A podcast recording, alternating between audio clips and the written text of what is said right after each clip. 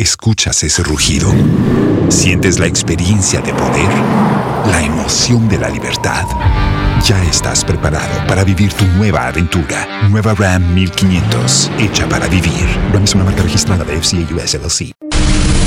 Hili ni Wiki Podcast.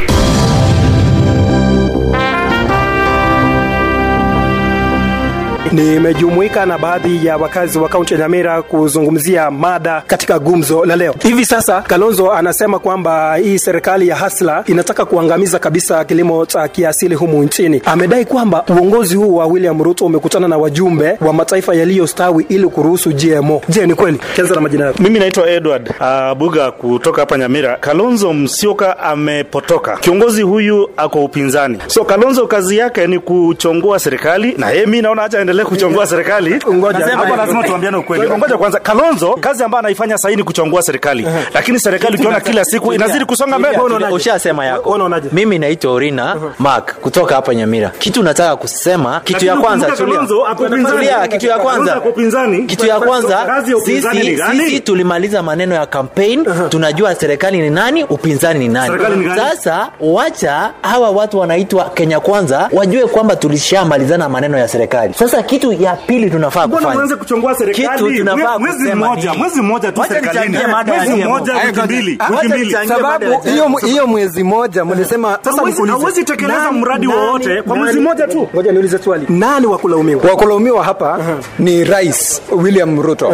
Kwanza yeye mwenyewe alisema kwamba vita vya Ukraine havijaathiri vyovyote vile jinsi serikali inaweza ikafanya kazi. Amefika amegeuka, na yeye mwenyewe ameanza kusema kwamba vile vita vya Ukraine vimeweza kuathiri jinsi serikali inafanya kazi. maneno ya GMO tuambiane ukweli, Kenya imepotoka kwa sababu tunaona zile inzi zilizostawi zinatafuta market in Kenya. Namba ingine ya pili, GMO they have been tested na ziko na maneno ya kanza. Ukiona the food basket ambayo ni Western na Rift Valley, wale ndio watauliwa kabisa. tunapozungumza baba bado yungali siasani bwana watu walifikiria kwamba aliposhindwa uchaguzi sasa baba ataelekea bondo lakini yuko bado na anadai kwamba aliibiwa kura zake na aliyemwibia ni chebukati unaonaje hali hiyo? Mimi kusema kweli, nimekuwa supporter wa baba kwa muda mrefu, lakini imefika wakati sasa tunasema baba, we tried our best. maneno ya kupumzisha baba ilianza kusema miaka na baba tunamjua ni mtu amekuwa akitetea watu since aanze siasa yake. Hivi unaamini hivi, hivi unaamini kwamba international community iliingililia uchaguzi wa kweli Kenya? kabisa. The, the election was not free and fair. Chebukati mwenyewe ni mtu kama ali, anakaa kama alilipwa aka- aka- aka- Baba akatangaza mahali-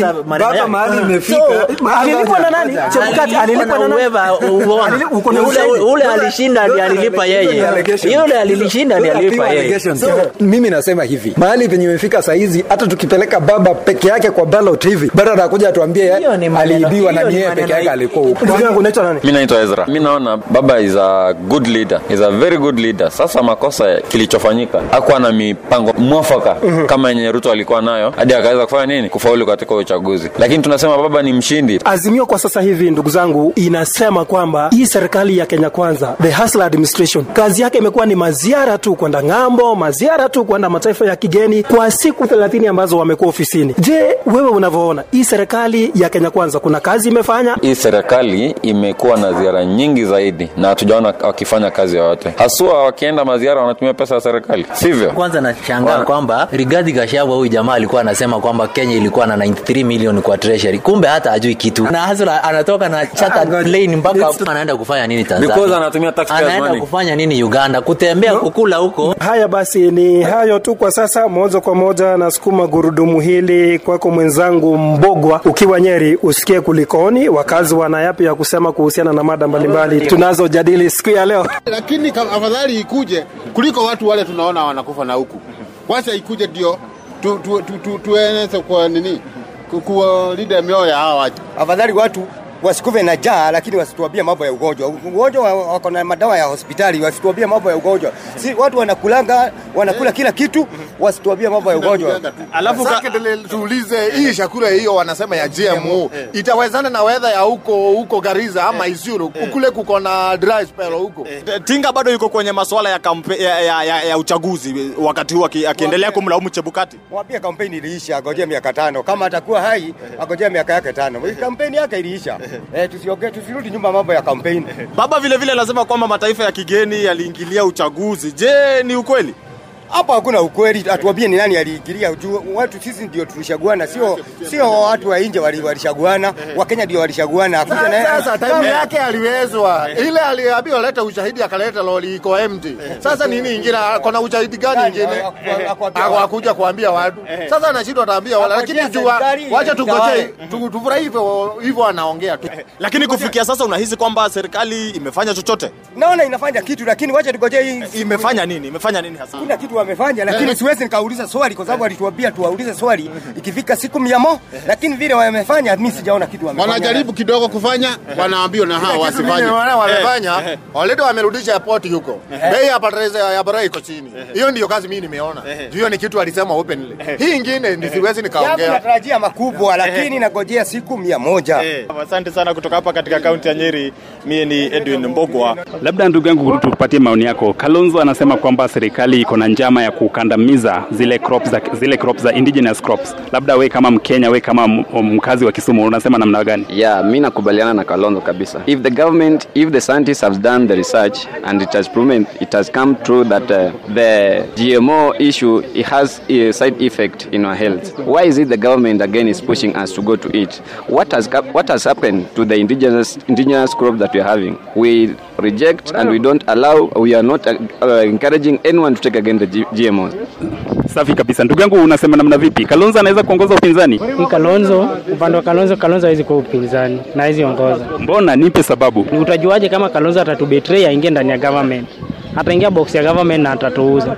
Upinzani nataka mwenye mwenye ako stable, mwenye akiamua ni tunaenda hivi, so he cannot. Namna vipi ndugu yangu? Kalonzo ataweza kufit kwa viatu vya tinga? Kwa, kwa, kwa kusema ukweli hapa Kenya sioni mtu ambaye atafit kiatu ya tinga. Ha- Tuseme atakuja baadaye, lakini saa hii kusema kwa Lo- Kalonzo, Kalonzo naye mwenyewe hawezi, kwa sababu kila mara unampata yeye analazimishwa kufanya vitu, lakini Raila alikuwa anafanya kitu kwa, kwa kutaka kwake. Hiyo ndio kilikuwa fanyika. Je, ndugu yangu, ni madai ya Raila kwamba wazungu wanajaribu kumzuia asitue uongozini. Je, kuna ukweli ama pengine ni siasa zake tu? Unasema namna vipi?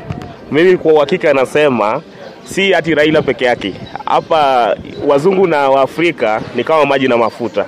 Wakati wanaona kama sisi tunaenda kuwashinda kwa kitu fulani, juu Raila kuanzia mwanzo wameona uongozi wake kaenda vizuri, so ni uhakika tu yeye Raila hawezi hawezi kubali Raila kuwa uongozini juu unaona ilipiga kuna wakati yenye maneno yalitokea ati Raila amepea Magufuli akili fulani ati atoe wazungu wazungu wa- wasilete maproduct zao Tanzania ikaendelea, lakini sasa Kenya ilifika wakati wa Kenya kuendelea, hawezi kubali. So ni ukweli, mimi siwezi kataa.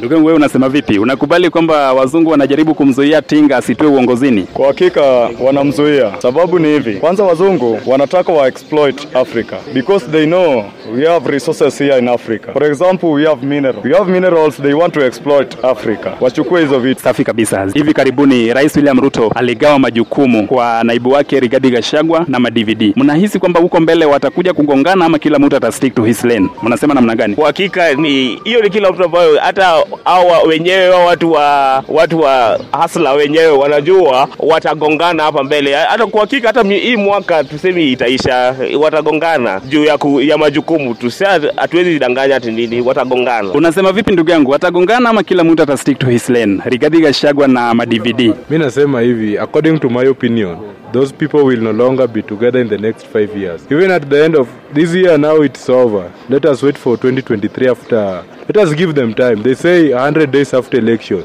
You know by now everybody is now trying to stick to its lane so that wanaweza furahisha wa kenya. But next year if things will, will be rough now cause all, all things will be on ruto's head nitakuwa regarding ndio afanyi ama naiba so itabidi wamegongana kusema rigadhi ufanyi hii ufanyi hii ufanyi. Safi kabisa, na hapo ndipo tumetamatisha gumzo la maisha moja kwa moja kutoka jiji la Kisumu. Jina langu ni Clinton Ambujo. Asante sana wenzangu, mkiwa katika kaunti hizo ambazo tayari tumewasikiliza. Sisi hapa tumekutana katika eneo la Muroki. Leo tunalipiga gumzo letu hapa hapa tukiwa na jazba yenyewe. Hapa Ruto amepanga kazi, amepangia ma DVD pamoja na naibu wake Gashagwa. Kuna mwingiliano wote wa majukumu, ndugu yangu? vile rais amepanga hii serikali, ameipanga vizuri na akawaonyesha kila mtu, amemwambia majukumu yako ni haya na kila mtu yako hivi. Sasa saa mwingiliano hamna, kila mtu atatekeleza kulingana na majukumu vile amepangiwa. kuna mwingiliano kubwa sana huko mbele inaenda kuzikana kwa sababu kuna vitu amekuwa e, Mudavadi amekuwa assigned vitaenda kuguza Gachagua mahali ya Gachagua. Kuna kesi ambayo imewasilishwa na wakili kupinga kilimo cha GMO, nayo Azimio imesema kwamba kuna tatizo kwa mambo ya GMO. GMO vile tunajua serikali ile ilipita iliban GMO kwa muda wa miaka kumi. Si ati ili, ili kuona shida kwa GMO, iliona shida kubwa sana. Shida ni gani? Shida ni kuwa havina afya kwa binadamu, vinaleta madhara ambayo ni ya kiafya. GMO ni scientifically, maabara wamefanya vizuri. GMO ndio the way, kwa sababu Kenya tuna shida ya chakula. Hata saizi northeastern wapi wanalala njaa. Shida kubwa yetu wa Kenya ni chakula hakitosheleshi hii nchi, na tukifanya hivyo na vile wanafanya Lakini Kalonzo anasema. Kwamba itakuwa inaathiri ile uzalishaji wa chakula cha kiasili. scientifically haitaadhiri kwa sababu ni zile chakula ambazo wamefanyia maabara wamezileta hazitaadhiri, hizi zingine zitafanyika, na sisi tunaomba sana sana uzalishaji animal feeds, wakati wanasema wanaleta ya GMO. Sasa inamaanisha kuwa hata mang'ombe zetu wanyama wetu wanaenda kuwa affected. unatilia shaka usayansi. Ninatilia shaka na bado hazina madhara kwa watu, watu wanakula hizo Kalonzo amesema kwamba Ruto amekuwa akizunguka mataifa mbalimbali kufanya ziara na kwamba ziara hiyo haina manufaa. Kazi yake ni kukutana wale wajumbe wa mataifa hayo, alafu na kupigia debe GMO. Ni kweli? Ni ukweli kabisa, ukweli ukweli mtupu. Kwa sababu gani?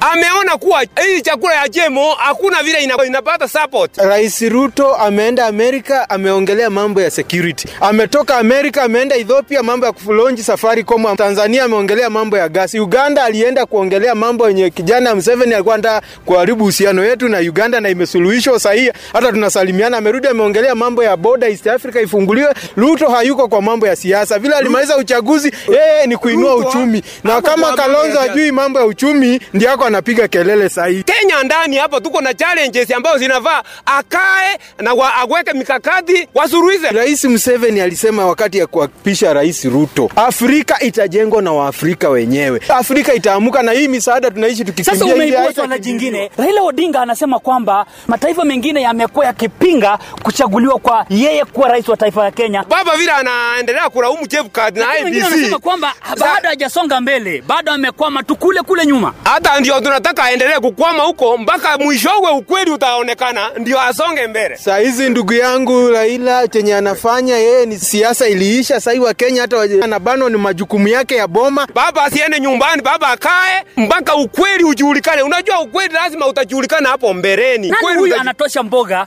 kuwa kiongozi wa upinzani? Baba wakati atasema sasa ameritaya, Kalonzo Musyoka atachukua huo usukani. Unajua Raila, mambo ya siasa sahii, upinzani yeye kama kingpin ya upinzani anatakana awe amekabidhi mikoba mwingine, sahii yeye aanze kushughulikia wajukuu Lakini yake. Kalonzo anaonekana kana kwamba anajitokeza, atatosha kuvalia vitabu Kalonzo wa upinzani. Kalonzo atatosa mboga, na vile naona Kalonzo asisawishiwe na hao watu wengine ati ame aende Kenya kwanza. Kalonzo ni tikiti maji, hawezi akaweza. Leo ako hivi, kesho anageuka, na unajua ukiwa ukigeuka geuka kama kamilioni hautaweza hii siasa ya nchi. Inataka mtu wa msimamo mkali. Kalonzo wakimunacha mzuri, Kalonzo ndiye atakuwa atachukua Kenyatta alikuwa na ruzuku ya mafuta, Hasala ameiondoa. Nani ako sawa? Kenyatta alikuwa sawa kabisa, kwa sababu Azor anaondoa marufuku ya mafuta na inaenda juu. Sasa hiyo ni solution gani? Ndugu yangu, huwezi chukua ushuru wa nchi upee makateli kisiri chini ya meza. Hii ruzuku ni kupea makateli pesa chini ya meza, na ameiondoa. Acha serikali yenyewe penye imefikia,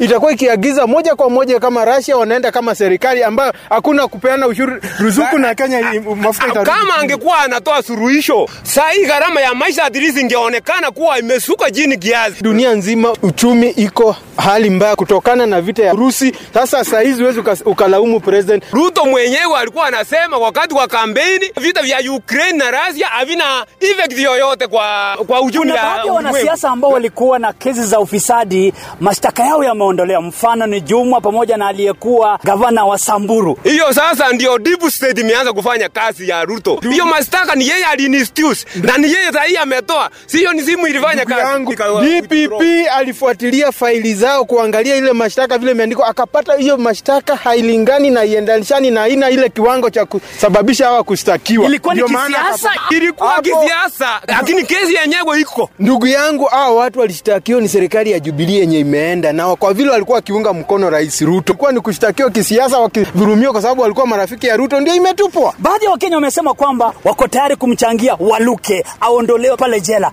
Wewe uko tayari kuchanga? Mimi niko tayari 100% kuchangia Waruke atolewe Gechera. Kama waliwithdraw wengine wakawatolea kesi, mbona wakutolea Waruke? Tutachanga hiyo mamilioni Ndugu, ndugu, ndugu yangu, mchangia ni kuendeleza ufisadi na wizi. Mimi mlala hoi yangu ni hand to mouth, nirudi nitoe. Nikitoa shilingi hamsini, nikitoa shilingi mia na mwenzake kwa atoe hiyo mamilioni, hata bilioni moja tutafikisha na kumulipia. Basi kwa niaba ya wenzangu kwamba tumeshirikiana kukamilisha na kufanikisha gumzo hili, ni Matindia Maanikiwa, gatuzi la Trans Nzoia. Hili ni Gumzo la Wiki Podcast.